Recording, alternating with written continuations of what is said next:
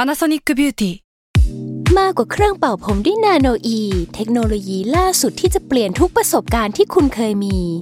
นาโนอีมอยส์เจอร์พลัสเพิ่มความชุ่มชื้นให้เส้นผมหลังใช้งานมากขึ้นถึง 18 เท่า พร้อมชะลอการเฟดของสีผมสำหรับคนชอบทำสีผม ดูแลความชุ่มชื้นทั้งเส้นผม หนังศีรษะและผิวคุณ Panasonic NA0J มีเทคโนโลยีนาโนอีที่ care only you s a l m o n PODCAST มันสดอร่อย มิสยูนิเวิร์สจักรวาล ตำนาน ปรัมปรา สวัสดีครับ ยินดีต้อนรับเข้าสู่รายการมิสยูนิเวิร์สครับจักรวาล ตำนานปรัมปราครับ วันนี้อยู่ต้นกล้า สวัสดีครับ สวัสดีครับ สวัสดีครับ วันนี้ต้นกล้าจะมาเล่าอะไรให้ฟังครับ ไม่ใช่ครับเป็นของพี่ ครับ เป็นรายการที่ โอ ผ เค มรอคอยมานาน ครับ ก็แนะนำก่อนว่าเป็นรายการที่เราก็จะเอาพวกตำนาน เทพกรนำนิทานปรัมปราอะไรเงี้ยที่ที่เราสนใจมามาเล่าสู่กันฟังแล้วกัน อ่า เออว่าอะไรมันมีที่มาแบบไหนบ้างอะไรเงี้ย ซึ่งเทปนี้เนี่ยก็เอาสิ่งที่เราสนใจมากๆเนี่ยมาทำเป็นคอนเทนต์ดู อ่า ก็คือมาเวลสแนปที่พี่ชอบเล่น ไม่ใช่ โอเค นั่นก็คือวันพีซครับ เออไม่ใช่ อ่า อัน อันนั้นก็ไม่ผิด ก็ไม่ผิด ก็ไม่ผิด ต้นกล้าอ่านวันพีซถึงไหนตอนนี้ ผมยังไม่ได้อ่านเลย ผม เฮ้ย อยู่เอเดโรซาอยู่เลยมั้ง อ๋อโอเคโอเค ก็คืออ่านมาแล้วบ้าง คือตอนเนี้ยวันพีซมันรวมเล่มมันถึงตอนเกาะวาโนะใช่ไหม อ่า เออ มันเป็นเกาะธีมญี่ปุ่น ชื่อเต็มๆคือวาโนะคุนิ อ่า วันของคุณนี้ เออ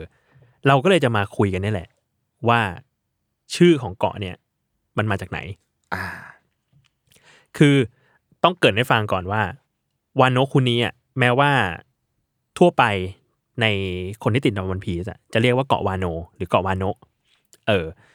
แต่ว่าถ้าเราแปลตามตัวอักษรจริง ๆ แล้วอ่ะวาโนะคุนิอ่ะมันจะแปลว่า ดินแดนอาทิตย์อุทัย อ่า มันก็คือญี่ปุ่นเหรอ ใช่ มันคือญี่ปุ่นนั่นแหละ คุนิอ่ะแปลว่าดินแดน อ่า เออเหมือนในเรื่องมันก็จะมีกิ้งก่าอยู่ตัวหนึ่งเหมือนกัน ชื่อว่าชิโนคุนิเป็นแบบแก๊สพิษที่แบบกินผลปีศาจกิ้งก่าเข้าไป อันนั้นก็ อืม แปลว่าดินแดนแห่งความตาย อ่า เออชื่อของมัน อ่ะทีเนี้ยก็เลยชื่อวานโนคุนิอ่ะ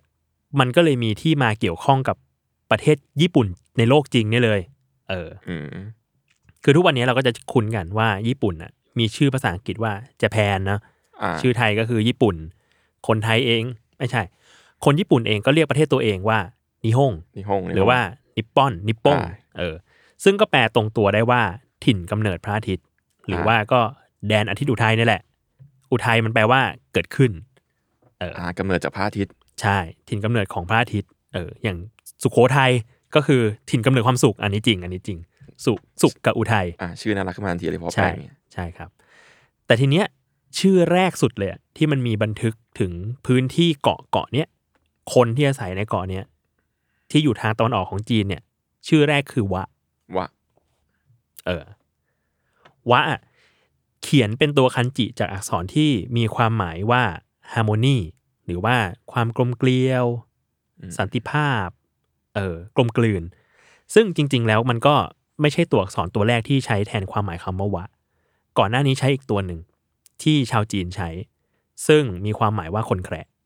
ฮะ มันดูไปไกลเหมือนกันนะ เออเดี๋ยวเราจะเล่าเรื่องนี้ให้ฟัง ในประวัติศาสตร์ของจีนนะครับ บันทึกช่วงนั้นคือเราราวๆยุคสามก๊กเอออ ม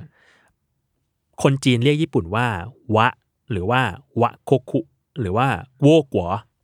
โวกัว โวกัว หรือว่าอ่านเป็นสำสำเนียงจีนแบบไทยๆว่าวากก วากก เออชนพื้นเมืองช่วงนั้นก็คือยุคแบบเขาเรียกว่ายุคยาโยอิชาวญี่ปุ่นก็อาศัย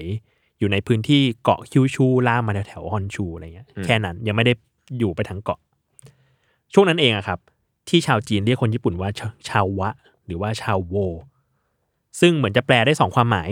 ความหมายแรกเนี่ย แปลว่า เชื่อฟัง โห หรือว่าเชื่อง เออ เพราะว่าตัวอักษรจีนของคำว่าวะ เนี่ย มาจากตัวอักษรสองตัวคือคำว่าคนแล้วก็คำว่าโค้ง อ่าคงคำนับ เออ ซึ่งอาจจะหมายถึงคนที่เชื่อฟังหรือว่าคนที่เชื่องก็ได้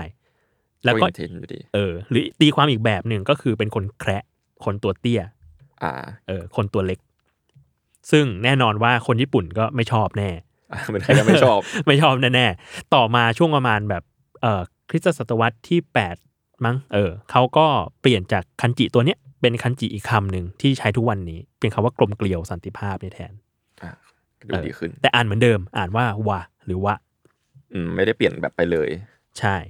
โดยคำเนี้ยต่อมาเขาก็มักจะเอาตัวอักษรอีกตัวหนึ่งมา มาใช้คู่กัน คือคำว่ายิ่งใหญ่คำว่าต้าใหญ่อะ อ่า เออในภาษาจีนนะนะ เอาไปต่อข้างหน้า ก็จะกลายเป็นคำที่อ่านว่ายามาโตะซึ่งเป็นชื่อยุคหนึ่งของประวัติศาสตร์ญี่ปุ่น แล้วก็ยังเป็นชื่อราชวงศ์ญี่ปุ่นอีกด้วย อ่ะก็ว่ามันชื่อมันคุ้น ใช่ ซึ่งราชวงศ์นี้ก็จริง ๆ ก็เล่าตำนานได้อีกเยอะ เป็นราชวงศ์ที่ปกครองประเทศหนึ่งมายาวนานเก่าแก่ที่สุดในโลกว่างั้น ๆอืมอืม เออจนถึงยุคปัจจุบัน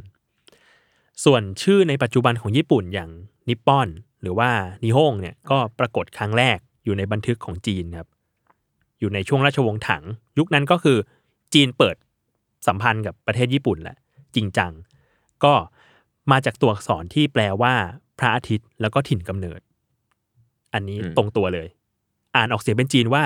รื่อเปิ่น ก็ คุ้น แปลก คุ้นๆคล้ายๆญี่ปุ่น อ่า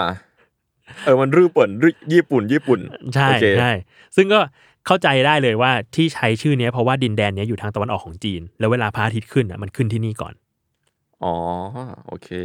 เออมันก็จะเห็น ตรงๆเลย เออมันก็จะเห็นเลยว่าแบบพระอาทิตย์ขึ้นที่ตรงทะเลอ่ะมันคือเห็นดินแดนนี้ก่อน อ่า เออก็เป็นที่ที่ถิ่นกำเนิดพระอาทิตย์นั่นเอง ส่วนในไทยอะครับ อันนี้ตัดมาในไทยบ้างชื่อญี่ปุ่นคำว่าญี่ปุ่นเลยเนี่ย ฮะ ปรากฏครั้งแรกช่วงประมาณปีคศหนึ่งสี่ห้าห้าก็ อืม ประมาณ โอ้หกร้อยปีหกร้อยปี สมัยนั้นคือสมัยของพระบรมไตรโลกนาถที่อยุธยา ซึ่งฐานะตอนนั้นคือคนไทยก็ข้องเกี่ยวกับคนจีนฮกเกี้ยนมานมนาน ค้าของค้าขายอะไรกัน แล้วก็คาดคาดว่าไทยน่าจะยึดสำเนียงจากภาษาจีนฮกเกี้ยนเนี่ยแห อ่า ละ เพราะว่าอันนะเขาก็มีความญี่ปุ่นมาแต่แรกอยู่แล้วนะ ใช่ใช่ซึ่งภาษาจีนฮกเกี้ยนอ่ะอ่านคำว่ารือเปิ่นเนี่ยว่ายิดปุ่น ญี่ญี่ปุ่นเลยเหรอ่ะ ยิดปุ่น ยออิดอตออะไรเงี้ยยิ อ่ายิ ด ด ปุ่นเอออันนี้ก็เป็นภาษาไทย อ่า ส่วนภาษาอังกฤษคือคำว่า Japan เออ เจแปนนี่ดูไม่เกี่ยวข้องอะไรเลยนะ ดูดูไกลเนาะ ดูไกล ดูไกลจากคนอื่น อันนี้ก็เชื่อกันในหมู่นักภาษาศาสตร์ครับว่ามันมาจากบันทึกของชาวโปรตุเกส อ่า ที่เรียกประเทศญี่ปุ่นจากสำเนียงจีนในในหูของคนโปรตุเกสอะว่าจิปัน หูเขาก็ไปไกลเหมือนกันนะ เออจิปันหรือว่าจิปังกุ อ่า ชิปังกุ จิปังกุ ก็ปรากฏครั้งแรกจริงๆอะมันอยู่ในบันทึกของมาโคโปโล อ่า เออคือมาโคโปโลเคยไปเยือนจีน ตอนนั้นก็ยุคแบบราชวงศ์หยวน เป็นราชวงศ์ที่ชาวมองโกแบบปกครองจีนอยู่อะไรเงี้ย เออ แต่มาเขาก็จะใช้ภาษาจีน ซึ่งเขาก็บันทึกชื่อของประเทศญี่ปุ่นไว้ว่าจิพังกุ ชิปังกุ เออ ก็เป็นชื่อที่มาของชื่อประเทศญี่ปุ่น ทั้งในภาษาไทย ภาษาอังกฤษแล้วก็คำต่าง อืม ๆ ที่เรียกแผ่นดินเกาะแห่งนี้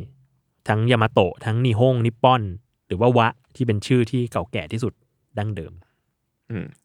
ซึ่งอย่างนี้ครับ คือทุกวันเนี้ยไอ้คำว่าวะเนี่ย มันก็ยังมีอยู่ ใช้กันอยู่ในประเทศญี่ปุ่น ใครใช้อ่ะ มันเขาบอกว่ามันมันกลายเป็นคำที่แสดงถึงความความญี่ปุ่น ความเป็นญี่ปุ่น สไตล์ญี่ปุ่น คมบังวะ ไม่ใช่ อ่า อย่างเช่นอย่างเช่น มันมีภาษาญี่ปุ่นที่เรียกกระดาษญี่ปุ่นว่าวาชิ อ่า เออ หรือว่าชุดแบบญี่ปุ่น ก็เรียกว่าวาฟุกุ อ่า เออหรือว่าห้องสไตล์ญี่ปุ่นที่เราเคยเห็นแบบในโดเรมอนในอะไรเงี้ยห้องที่มันเป็นแบบเสื่อตาตามิ แล้วก็มีประตูบานเลื่อน เขาก็เรียกห้องแบบนั้นอะว่าห้องวาชิสึ อืม คือมีคำว่าวะนำหน้า คืออะไรก็ตามที่มันดูมันแบบญี่ปุ่นโอจีหน่อยจะใช้วะสูง มีโอกาส เออ ใช้ ใช่ มันมันดูเป็นคำที่แทนความญี่ปุ่นไปแล้ว คืออ ม ภาษาอังกฤษเขาเรียกว่า Japanese ness อ่า เออความสไตล์ญี่ปุ่น แม้แต่อะอะไรที่เราอาจจะคุ้นเคยมากขึ้น เช่น ปีปีรัชศกล่าสุดที่มีประกาศออกมา อ่า คือปีเรวะ อ่า เร็ววะ ต่อจากเฮ วะ เซ ตัวนี้ก็คือใช้คำว่าวะเดียวกันนี่แหละ อืม เออหรือว่าเออคำอื่นๆ ปีอื่นๆก็มีเหมือนกัน เช่นปีโชวะอะไรอย่าง อ่า เงี้ยเออ แล้วก็สุดท้ายก็คือมันก็เลยกลายมาเป็นเนี่ยคำที่แทนความโคตรจะญี่ปุ่นเลย แล้วอาจารย์โอดะก็เลยเอาคำเนี่ย มาใช้ในวันพีซ อ๋อก็เลยเป็นวะโนะอย่างเงี้ยเหรอ ก็เลยเป็นวาโนะ อ๋อจริงๆคือวาโนะนี่คือเป็นสำเนียงไทย ที่คนไทยเรียกกันหรือเปล่าว าโนะวะโนะได้หมด อ๋อได้หมด เออวะโนะจริง ๆ ถ้าถ้าออกแนวญี่ปุ่นหน่อยมันก็ควรจะเป็นวะโนะคุนิ อ่า แหละเออแต่วาโนะมันก็อาจจะฟังรุ่นลื่นหูกว่า ลื่นกว่า ใช่ ก็เลยเป็นที่มาครับว่าทำไมเกาะที่เป็นธีมญี่ปุ่นโบราณในวันพีซมันถึงชื่อว่าเกาะวาโนะ อ่า เห็นภาพชัดเจนประมาณหนึงเลย ใช่ครับ ก็ประมาณนี้ อ่า อือหือมีมีอะไรอยากถกเพิ่มเติม นี่คือผมไม่ได้รับบรีฟอะไรเลยเข้ามารายการ ไม่ งง ไม่มีใครได้รับปีอะไรทั้งนั้น กะว่าหัวแบงแบงๆเข้ามาคุยกัน ๆแบงค์แบงค์จริงๆแบงค์จริง เออเราก็เลยรู้สึกว่า ญี่ปุ่นมันมันมีความนิยามตัวเองค่อนข้างชัดนะ เอออ อืม ยุคสมัยต่างๆ จริง ๆ มันมีมีตำนานอีกเยอะของญี่ปุ่นที่เดี๋ยวคงได้เอามาเล่าให้ฟังกัน อืม อย่างในวันพีซอะ อืม การที่เขาเรียกว่าเกาะวันนั้นเขาใช้คำว่าประเทศไหมหรือว่าเป็นเกาะ คือมันคือประเทศแหละ คือในวันพีซอะแต่ละเกาะมันคือแทนประเทศ อ๋อ แต่ละประเทศ คือถ้าแปลคำว่าวาโนคุนิเป็นภาษายิเป็นภาษาอังกฤษอะ อ่า เออเขาจะเขียนว่าวาโนคันทรี อ๋อโอเค เออเพราะว่าจริงๆคำว่าคุนิอ่ะแปลว่าประเทศหรือดินแดน อืม เออ เพราะฉะนั้นแล้ววานโนคุนิจริงๆอ่ะมันอาจจะให้ว่าวานโนเป็นชื่อก็ได้ หรือว่าโนะมันเป็นแปลว่าออฟก็ได้ แห่งอะไรเงี้ยเออ มันก็เลยกลายเป็นประเทศแห่งอาทิตย์อุทัยก็ได้ ประเทศแห่งความกลมเกลียว อ่า แล้วคนญี่ปุ่นอะเวลาเขานินิยามว่าตัวเองมาจากพระอาทิตย์อุทัยอะ อืม คือเข้ามาแบบเป็นชาวมาจากพระอาทิตย์ลงมา หรือว่าแค่ว่าตรงเนี้ยมีพระอาทิตย์เกิดที่เรา อ่าเอ้ยอันนี้จริงๆเล่าเพิ่มเติมได้ คืออมันมีตำนานเหมือนกันว่าอามาเทราสึมังก็เป็นเทพอัพระอาทิตย์ของญี่ปุ่น ซึ่งว่ากันว่าเป็นบรรพบุรุษสสุดยอดที่มีลูกหลานต่อมาเป็นคนญี่ปุ่น อ่า เขาก็เลยเชื่อกันว่าในตามตำนานแล้วคนญี่ปุ่นแบบเป็นมนุษย์ที่สืบทอดสายเลือดมาจากพระอาทิตย์ เทพพระอาทิตย์ เทพพระอาทิตย์ เออ อ่า ประมาณนี้ ประ ค มา รั ณ บ นี้แล้วกัน ครับผม โอเค ก็ถ้าใครมีเรื่องอะไรอยากอยากฟังอีก หรือว่ามีตำนานอะไรอยากให้ค้นหามาเล่าอีกก็สามารถรีเควสกันมาได้นะครับ หรือว่าคุณต้นกล้าอยากฟังเรื่องอะไรก็รีเควสได้เหมือนกัน ได้ครับ ได้ครับ โอเคครับ ก็ติดตามรายการ Miss Universe นะครับ จักรวาลตำนานปรำปราได้ใหม่ ทุกวันพุธครับ ทุกช่องทางของ Salmon Podcast สำหรับวันนี้ลาไปก่อน สวัสดีครับ สวัสดีครับ